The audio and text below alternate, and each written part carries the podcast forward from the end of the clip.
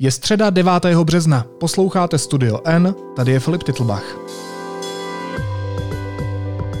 Dnes o tom, co si o válce na Ukrajině myslí Rusové.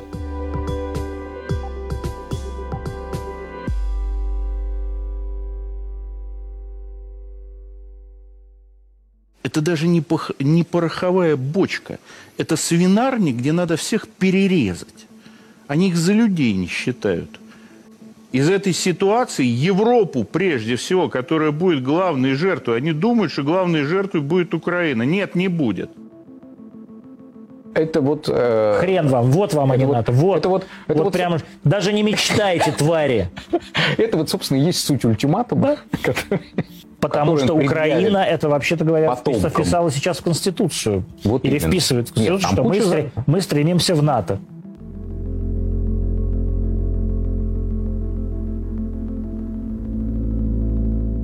Rusů je přes 140 milionů. Do ulic jich na protiválečné akce v jednotlivých městech vycházejí stovky až tisíce. Většina válečné tažení proti Ukrajině přechází mlčením. Co si Rusové o invazi ve skutečnosti myslí? Hostem podcastu je reportérka Petra Procházková. Petro, vítej, ahoj. Ahoj, hezký den. Co vidí Rus, když zapne státní televizi? Běžný Rus, když eh, zapne televizi, tak vidí to, co já, protože já si ji taky každý den ráno zapnu. Bohužel teď místo Echa Moskvy, což byla moje 30 let moje eh, rozhlasová stanice, s kterou jsem se probouzela a usínala, tak teď jsem přešla na ruskou státní televizi. A musím říct, že se ten tlak eh, stupňuje každým dnem na takové, to bych řekla, mobilizační tlak. Jo? Oni jakoby eh, ze začátku to totiž, ta, ta, prošlo to obrovskou proměnou za posledních několik dnů, kdy zpočátku, když si si zapnul ty státní kanály, tak si měl pocit právě, že žádná válka není že se nikde nic, žádný bombardování, něco trošku nějak se prostě střílí na tom Donbase, protože Ukrajinci chtěli napadnout eh, Rusy, kteří žijí na Donbasi a, a zabíjeli tam děti a, a, a bombardovali školky a nemocnice, takže tam se ruská armáda do toho trochu pustila, ale jinak nějaké bomby, rakety na Kijev, no vyloučené. Prostě o tomhle si jako běžný Rus nevěděl. Jenomže zřejmě se stalo to, že i k běžnému Rusovi, i přes ty mediální prostě represe, které tam teď v Rusku jsou, se začaly donášet různé zprávy o tom, že přece jenom se někde ještě něco děje. Takže ruská televize zřejmě udělali velikou poradu eh, s pomocí politiků a armádních generálů a těch novinářů, co tam, co tam zbyli, nebo si lidi, co se říkají novináři. A rozhodli se, že pojedou úplně jinou linku. A já už dnes druhý den vidím něco, co i teda mě šokuje, a to jsem si myslím v ruské televizi toho viděla hodně. A to jsou zprávy o tom, jak Ukrajina bombarduje vlastní města, imituje útoky Ruska, jak eh, střílí na vlastní obyvatelstvo, které Rusko se snaží chránit těmi humanitárními koridory.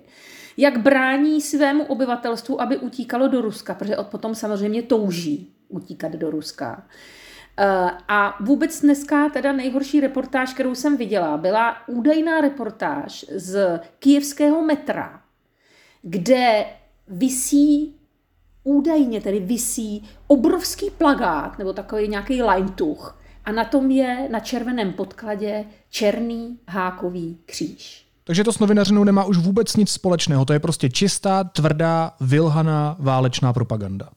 Novinařina na státním kanálu ruské televize, na všech těch státních kanálech ruské televize, které mohu sledovat, eh, skončila. Tam už není ani, ani zbyteček. Tomu už se opravdu novinařina říkat nedá. Eh, Jsou jisté ještě kanály, které, když se trochu snažíš a žiješ v Rusku, tak eh, jakou s takovou představu trochu umírněnější dostaneš. Například na Telegramu. Telegram si myslím, že se stává jako i v, na Ukrajině, i v Rusku takovým ústředním jako vlastně uzlem, ze kterého můžeš vyzobat nějaké informace, když se v něm maličko vyznáš, když víš, na, které, na které kanály se dívat. Uh, upřímně řečeno, většina Rusů, nebo řada Rusů, to nedokážu odhadnout kolik, řada Rusů asi volí tu nejjednodušší, eh, nejjednodušší cestu, že zmáčkne ten knoflík na ty televizi. A já jsem přemýšlela, jestli je to proto, že prostě je to jednoduchý technicky, že přijdeš domů, sedneš si, dáš si klobásku a pustíš si televizi. Eh, To je jenom jedna jeden část to, té motivace, proč se ty, ti lidé dívají na tu ruskou televizi. A ta druhá část spočívá v jejich svědomí. Představ si, že by si to všechno věděl, co se děje na Ukrajině, co víme my. A e, teď by si vlastně byl konfrontován s tím, že tvůj stát, tvoje armáda, možná i tvoje děti, tvoji synové, vyvádějí na Ukrajině to, co máme možnost vidět my, eh, tak by si při nejmenším by si z toho měl špatný spaní. Ale možná by tě to budilo i k nějakým jiným akcím. Ale ty nechceš, ty víš, že je to teď strašně nebezpečné v Rusku protestovat, pozvednout hlas proti válce. Já si myslím, že to je i taková obrana proti pravdě. Dívat se prostě na to, co ti umožňuje zůstat sedět u té klobásy a být vlastně v klidu. Je to velká vlastenecká válka proti západnímu fašismu. Toto neparafrázuju, Filipe, toto cituju z dnešního vysílání ruské televize. Ty se jí zatím nemusíš účastnit, udělají to za tebe ruští vojáci a kadyrovci z Čečenska, ale je spravedlivá a ty si můžeš dál žít svým životem. Jediné, co se po tobě chce, aby si se zřeknul McDonaldu, aby si se zřeknul Coca-Coly a těchto těch hnusných výdobítků západního konzumu a všechno bude v pořádku. Já budu citovat. Dvě třetiny Rusů mají trvalé televize jako svůj hlavní zdroj informací. To řekl pro radiožurnál vedoucí nezávislého sociologického centra Levada Denis Volkov. Ale znamená to i, že ty dvě třetiny Rusů, které mají tu státní televizi jako svůj hlavní zdroj informací, věří tomu, co se tam hraje? A nebo je to o té morálce, jak říkáš, že radši tomu věří, aby nemuseli přemýšlet nad tou etikou a nad tím, že by se třeba museli stydět? Já myslím, že obojí. Mezi těmi dvěma třetinami jsou lidé třeba starší pokolení, eh, starší generace, která eh, nemá jiné zdroje, která prostě, kde je to jediný zdroj. Tady ještě je důležité eh, dodat, jestli je to jediný zdroj. Pro ně, pro, pro velkou část z nich určitě ne.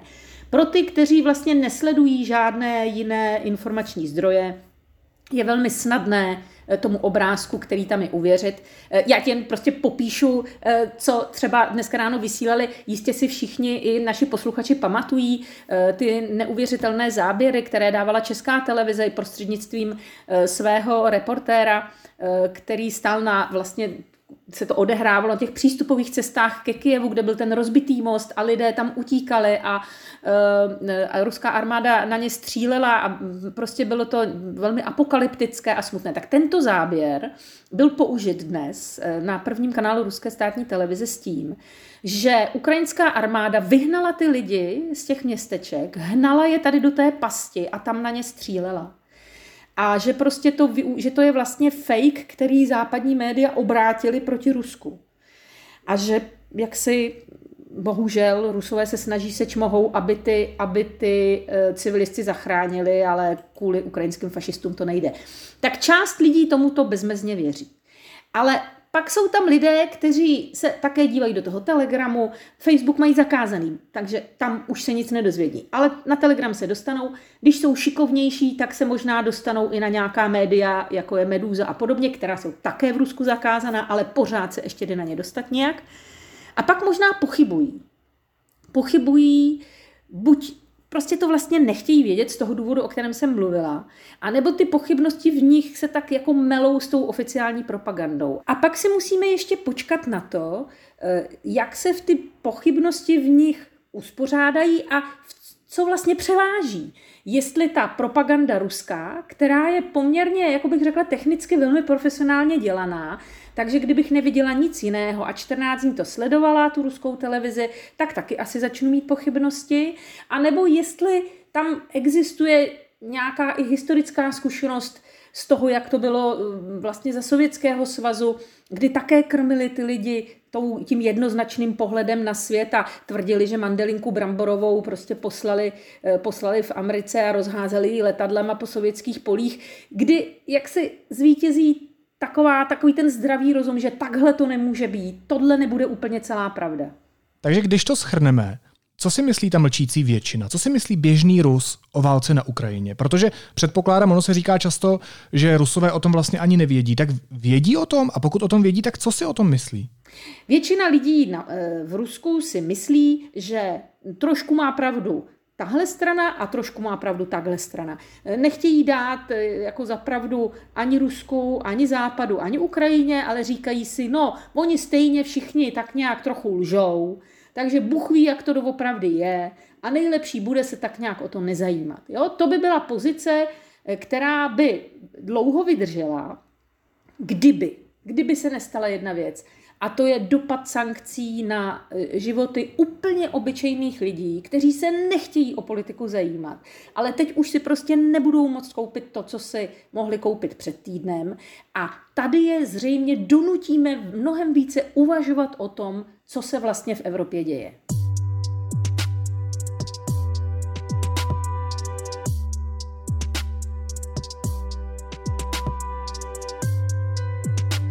Já jsem v úvodu říkal, že stovky až tisíce Rusů proti invazi protestovali, což ale v poměru k velikosti toho národa není zas tak moc.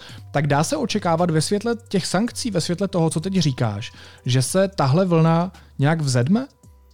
No, to, to je strašně těžká otázka, ale eh, myslím si, že v brzké době se to očekávat nedá že by vyšly do ulic miliony lidí, kteří budou chtít mír, to nikoliv. Co se dá očekávat? Jsou možná eh, jakési nepokoje, které si ještě já pamatuju i z 90. let, kdy třeba lidem přestali platit mzdu, Jo, třeba si pracoval si v, tele, v továrně na takové ty maličké televize Šilelis a oni zjistili, že už je nikdo nechce, protože to jsou úplně pitomé televize, které vlastně vůbec nehrají a nemaj, neměli peníze, ale ty lidi tam byli dále zaměstnaní, takže dostávali místo platu ty malinké televize Šililis. A když si pak jel v tom městě po silnici, tak tam stály stovky lidí kolem té silnice a každý měl v ruce jednu malou televizi Šililis a chtěl ti prodat, což se moc nedařilo.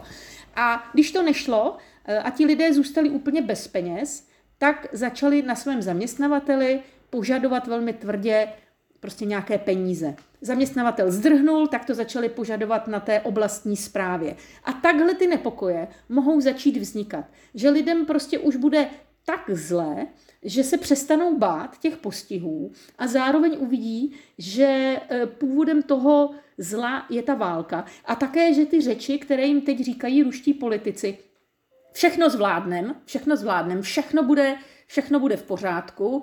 Eh, my jsme prostě velký, silný ruský národ, které, který nikdo na kolena nedostane. Nedokázali to Němci, nedokážou to teď ukrajinští fašisti spolu s kolektivním západem. My si utahneme opasky, brambory tady vždycky porostou a nic jiného vlastně nepotřebujeme. Tak jak dlouho tenhle narrativ, který se opírá o to vítězství ve velké vlastenecké válce, jak dlouho vydrží, to ti nepovím. No ale proč se proti tomu všemu Rusové nepostaví už teď? Proč tu situaci, kdy už teď padá rubl až někam pod zem, nevyužijí k tomu, aby oslabili pozici Vladimíra Putina doma? No tak zaprvé pořád máš ještě něco ve špajzu. Rusové jsou eh, jaksi proslulí tím, že skvěle zavařují a vždycky, když jsem byla v Rusku, tak eh, jsme tam zavařovali v létě a okurky a papriky a zeleně, takže máš zásoby, jo? Máš zásoby, máš tam i nějakou tu vodečku, nějakou tu samohonečku, prostě chvíli přežiješ. Navíc Eh, ty jsi živen tím vědomím, že to je všechno pro dobrou věc, že ti jde o život, že na tebe útočí celý svět a ty prostě musíš nějaký McDonald obětovat. To přece eh, není zas tak důležité. Eh, ti lidé zatím nehladoví mají, jejich auta jezdí. Zatím se neprojevila opravdu jako krize taková bazální, že by opravdu ti šáhla do každé kuchyně. To, to prostě zatím není. Zatím ještě e, máš léky, které potřebuješ. Ještě neumírají lidé, protože by nebyly, nebyla dostupná lékařská péče. Tohle všechno zatím nenastalo. A ty Eh, jak si ty problémy, které máš teď, že si nemůžeš vybrat eh, valutu a tak dále, no to, mm, to se dá zatím přežít. Mimochodem, eh, ti lidé, kteří nechtějí toto sdílet, kteří nevěří tomu narrativu o, velké vlasten, o nové velké vlastenecké válce, tak ty se snaží odět. Ty lidé odjíždějí do Gruzie a do Arménie a kam se dá. Ty to prostě nechtějí s tím režimem Putina dále hrát tuhle hru. Jak silnou pozici má vlastně Putin eh, doma mezi Rusy? Protože podle průzkumu veřejného mínění Putinova popularita pravidelně prudce roste, když se pustí do nějakého ozbrojeného konfliktu, třeba eh, v případě anexe Krymu v roce 2014. Dá se teda říct, že Rusové tak trochu chtějí toho silného vůdce, který válčí se světem, který je chrání, který chrání ten národ? No Filipe, ty jsi to řekl přesně. Tak trochu. To je úplně přesná definice, co chtějí. Eh, Krym to byla bezbolestná, eh, bezbolestné vítězství, bezbolestné velikářství, bezbolestná agresivní imperiální politika. Ta nikoho nezabolela, naopak mohlo se oslavovat Krym je náš, eh, žádní vojáci tam neumírali, nic dramatické, žádné sankce, které by se dotkly Rusů, ani tehdy Západ na Rusko neuvalil. Toto je úplně jiná situace. Za prvé, těžko vysvětlovat lidem, že kromě Krymu je třeba obsadit ještě celou Ukrajinu a bombardovat Kijev. Jo? Tam se muselo sahnout k tomu, že e, Ukrajinci jsou fašisti. Tomu, že jsou všichni Ukrajinci fašisti, taky ne úplně všichni lidé e, uvěří. A bude, je tam, vidím už i v té ruské televizi tu křeč s tím zdůvodňováním. Ale to není to nejdůležitější. To nejdůležitější je, že e, tady, tady ta válka tady to imperiální myšlení eh, má konkrétní dopady velmi dramatické na eh, ruské. Eh, tady přelítlo letadlo a mě jenom napadlo, mě jenom napadlo, jestli to fakt je naše letadlo, tak doufám, že jo. Bylo hrozný. Eh, je to ne, já mám z letadel respekt, eh, já jsem zažila ty nálety v Grozném a na to nikdy nezapomenu, to bych opravdu znovu zažít už nechtěla. Já jenom chci říct, že jsem nezažil válku, nezažil jsem žádný ozbrojený konflikt, ale přesto potom, jak sleduju v televizi a vůbec v médiích a, a sám vlastně uh, tvořím zprávy o tom, co se právě děje na Ukrajině, tak nedávno tady v Praze nad Karlínem proletěl vrtulník a mě opravdu z toho bylo jako vnitřně zle. Ano, já ti rozumím. Ten zvuk je nezaměnitelný a vyvolává ve mně jako ne- ne- nepříjemné pocity. E, nicméně souvisí i s tím, co chci říct, co by Rusko opravdu mohlo probudit. A to jsou velké ztráty v řadách ruských vojáků, protože ty můžeš tajit chvíli.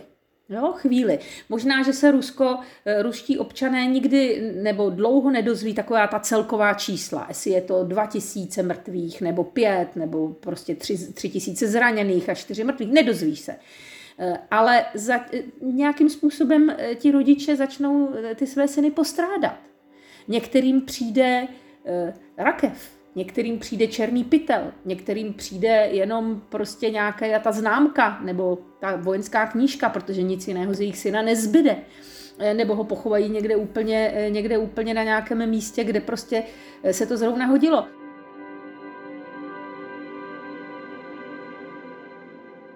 Toto vědomí o tom, že válka, kterou vede Rusko, je vedena v obrovskou cenou, toto vědomí teprve přijde. V Afghánistánu to trvalo mnoho let, než eh, tehdy samozřejmě sovětští rodiče pochopili, že to za tu cenu opravdu nestojí. A na to, na to si musíme bohužel počkat a bohužel to pár těch lidských životů ještě bude stát.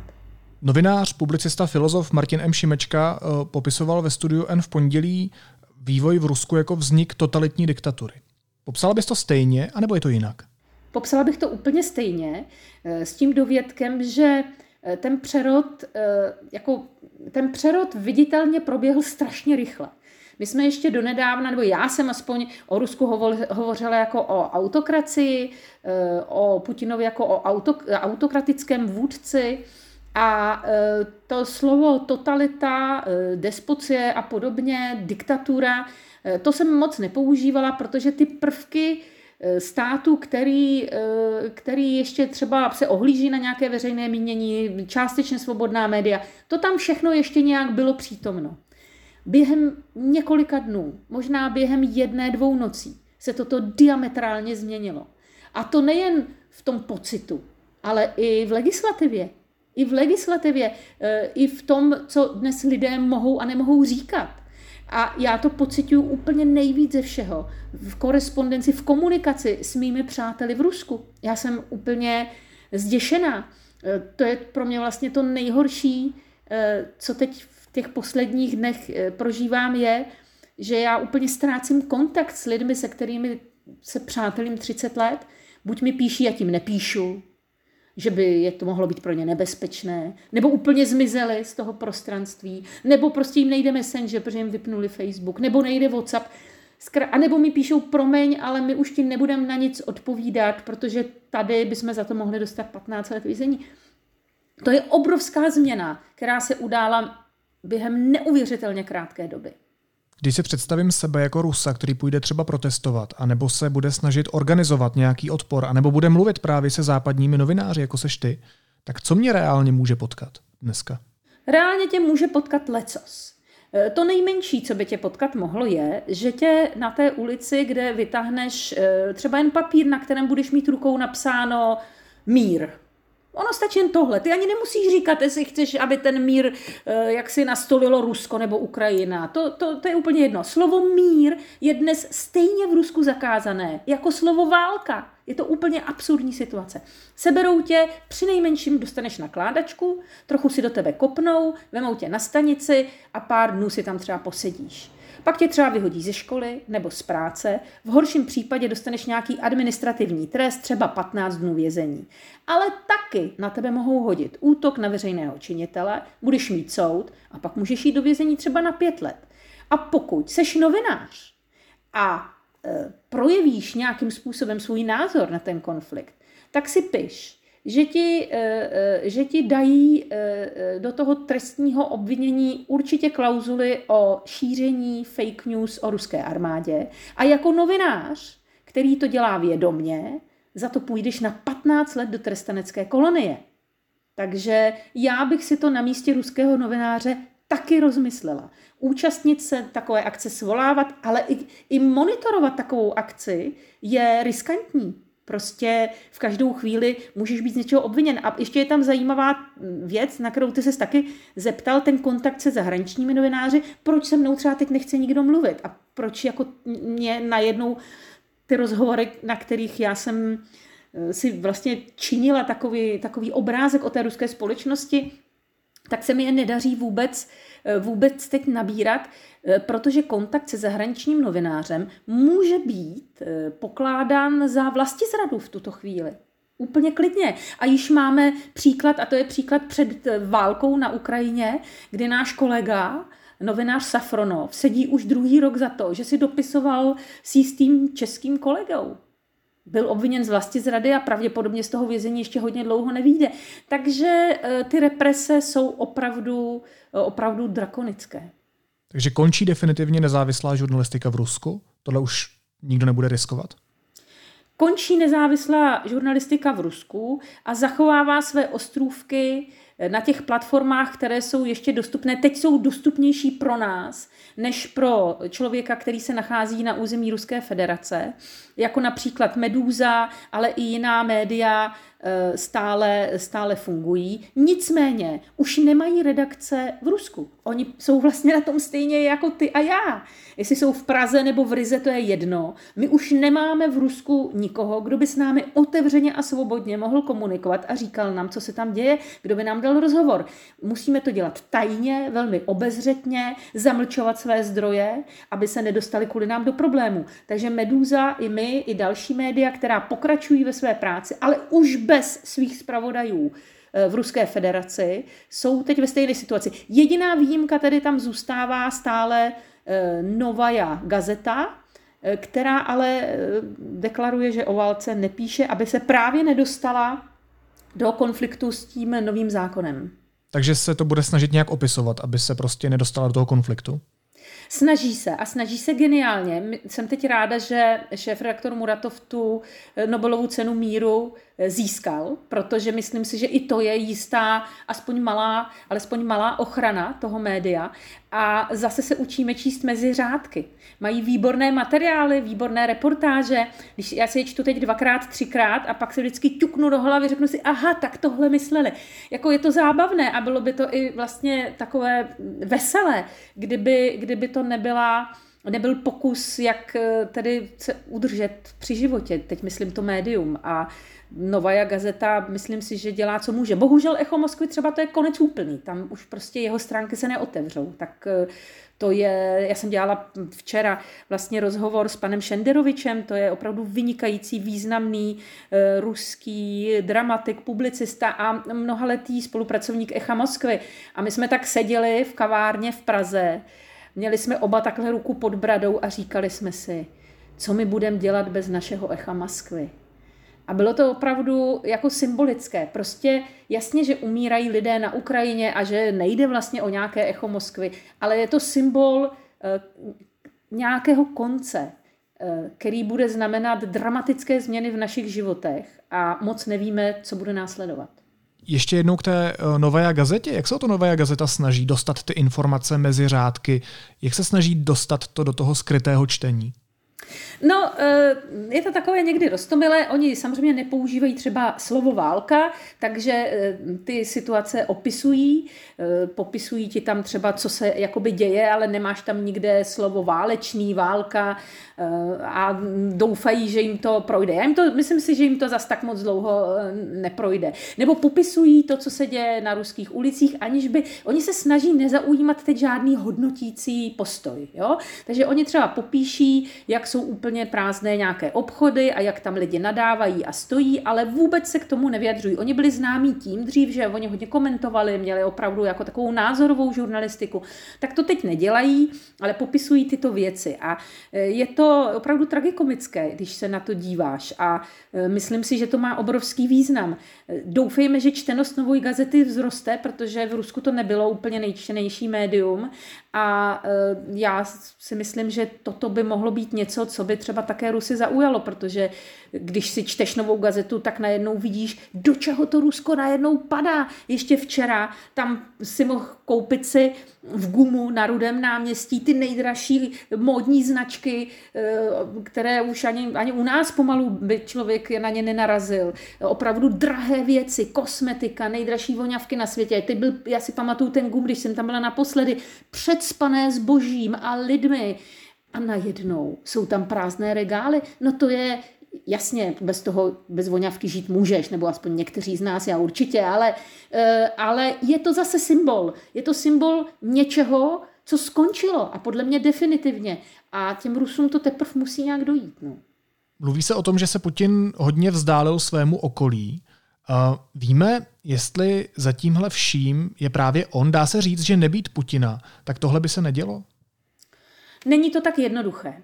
Nebýt Putina, tak by se dělo něco jiného, ale eh, ta situace, ve které jsme se, ve které jsme se ocitli, ta vlastně válka na Prahu, na Prahu Evropy, nebo vlastně už v Evropě, ale na Prahu jaksi té eh, naší euroatlantické civilizace Evropské unie, ta je výsledkem jistě nejen toho, že v čele Ruska stojí Putin. To by bylo prostě strašně jednoduché. Stejně jako Hitler eh, prostě nebyl jenom výsledkem sám sebe, ale nás, jeho nástup k moci, eh, když si přečtem učebnice dějepisu, tak tam tu linku vidíme, jak k tomu došlo, proč k tomu došlo a tak dále. Tak stejně takto bychom eh, došli k tomu, že že i nástup Putina k moci a ten jeho růst a ta jeho rétorika a rétorika přeměněná teď v činy, že měla vývoj a eh, ty důvod, těch důvodů je prostě mnoho. Já jsem o tom dnes mluvila eh, se skvělým politologem rusko-ukrajinským, panem Pastuchovem, a on to tam vysvětluje, říkat ti to nebudu, to by to pak nikdo nečet, takže já to pokusím co nejrychleji přepsat a bude to v deníku N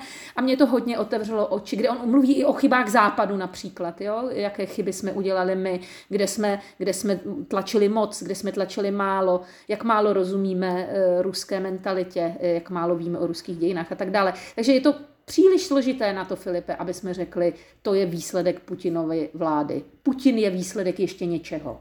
Ještě jedna otázka, poslední otázka. Eh, k čemu to odstřižení Ruska od reality a od zbytku světa povede? Také o tom přemýšlím.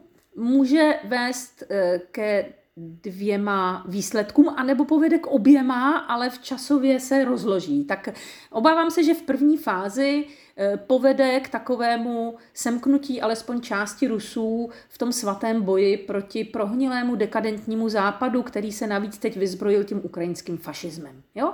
Eh, to eh, je výsledek války, do které jsou velmi intenzivně zapojena média, takže i my novináři, ti, kteří tedy si říkají novináři v Rusku, eh, tuto válku teď si myslím vedou velmi úspěšně a určité stmelení té ruské, aspoň části ruské veřejnosti kolem této svaté ideje nastane. Ale myslím si, že to nevydrží nekonečně dlouho, že to strádání eh, a izolace od světa bude takové, že řada Rusů právě v nich zvítězí ty pochybnosti, o kterých jsme hovořili. Protože přece jenom nežijeme eh, v Sovětském svazu, nežijeme ve společnosti, kde byly jenom telefony, eh, a kde byly jenom, jenom prostě televize. Přece jenom eh, máš tady dnes internet, sociální média. Teď vím, že kolega Koupský připravuje právě článek o tom, zda je vůbec možné Rusko odstřihnout úplně od světové sítě internet. A co by to znamenalo? To je hrozně důležité. Ale víš, my, co jsme prožili velkou část života za socialismu v Československu, tak víme, že i když není internet, tak se k nám ty zprávy prostě dostaly. Prostě jsme věděli nakonec, nakonec jsme k tomu došli, že jsme věděli, co se děje a co, jsou, co nám tedy, ty, co nám lžou. A já si myslím, že toto Rusko čeká v tom delším horizontu taky, pokud se nestane něco horšího a nečeká nikoho už vůbec nic říká reportérka deníku N Petra Procházková. Petro, moc ti děkuju a měj se hezky. Ahoj. Hezký den, pokud možno přeji. Ahoj. Pro velký zájem jsme až do 15. března prodloužili speciální nabídku ročního předplatného deníku N, ke kterému dostanete zdarma novou knihu Byli jsme tu vždycky. Více na deník n.cz lomeno vždycky. A teď už jsou na řadě zprávy, které by vás dneska neměly minout. Vláda nechystá zastropování cen pohoných hmot ani snížení nebo zrušení DPH na benzín a naftu. Chystá se jít jinou cestou, která by růst cen zmírnila. Pro českou televizi to uvedla ministrině Helena Langšádlová. Podle ČT kabinet spíše uvažuje o zrušení přimíchávání biosložky do pohoných hmot a také o zrušení silniční daně. Ruský ministr zahraničí Sergej Lavrov se zítra setká se svým ukrajinským protějškem Dmitrem Kulebou. Schůzka se uskuteční v Turecku. Setkání potvrdili obě strany. Černobylská jaderná elektrárna je bez proudu. Její dýzlové generátory jsou schopné dodávat elektřinu po dobu 48 hodin. Pokud by i poté trval výpadek elektřiny, mohlo by dojít k úniku radiace kvůli nemožnosti chlazení nádrží s vyhořelými palivovými tyčemi. Na Twitteru o tom informoval ukrajinský ministr zahraničí Dmitro Kuleba. Zástupci Evropské unie se shodli na nových sankcích vůči Rusku a Bělorusku. Na sankční seznam se dostane více ruských oligarchů a politiků. Vedle toho se omezení dotknou také ruské námořní dopravy. A Evropská komise zveřejnila plán, který počítá s úplnou nezávislostí Evropské unie na fosilních palivech z Ruska do roku 2030. Série opatření má už teď reagovat na rostoucí ceny energií v Evropě. První na řadě je plyn. EU chce snížit poptávku po ruském plynu o dvě třetiny až do konce letošního roku, informuje o tom BBC.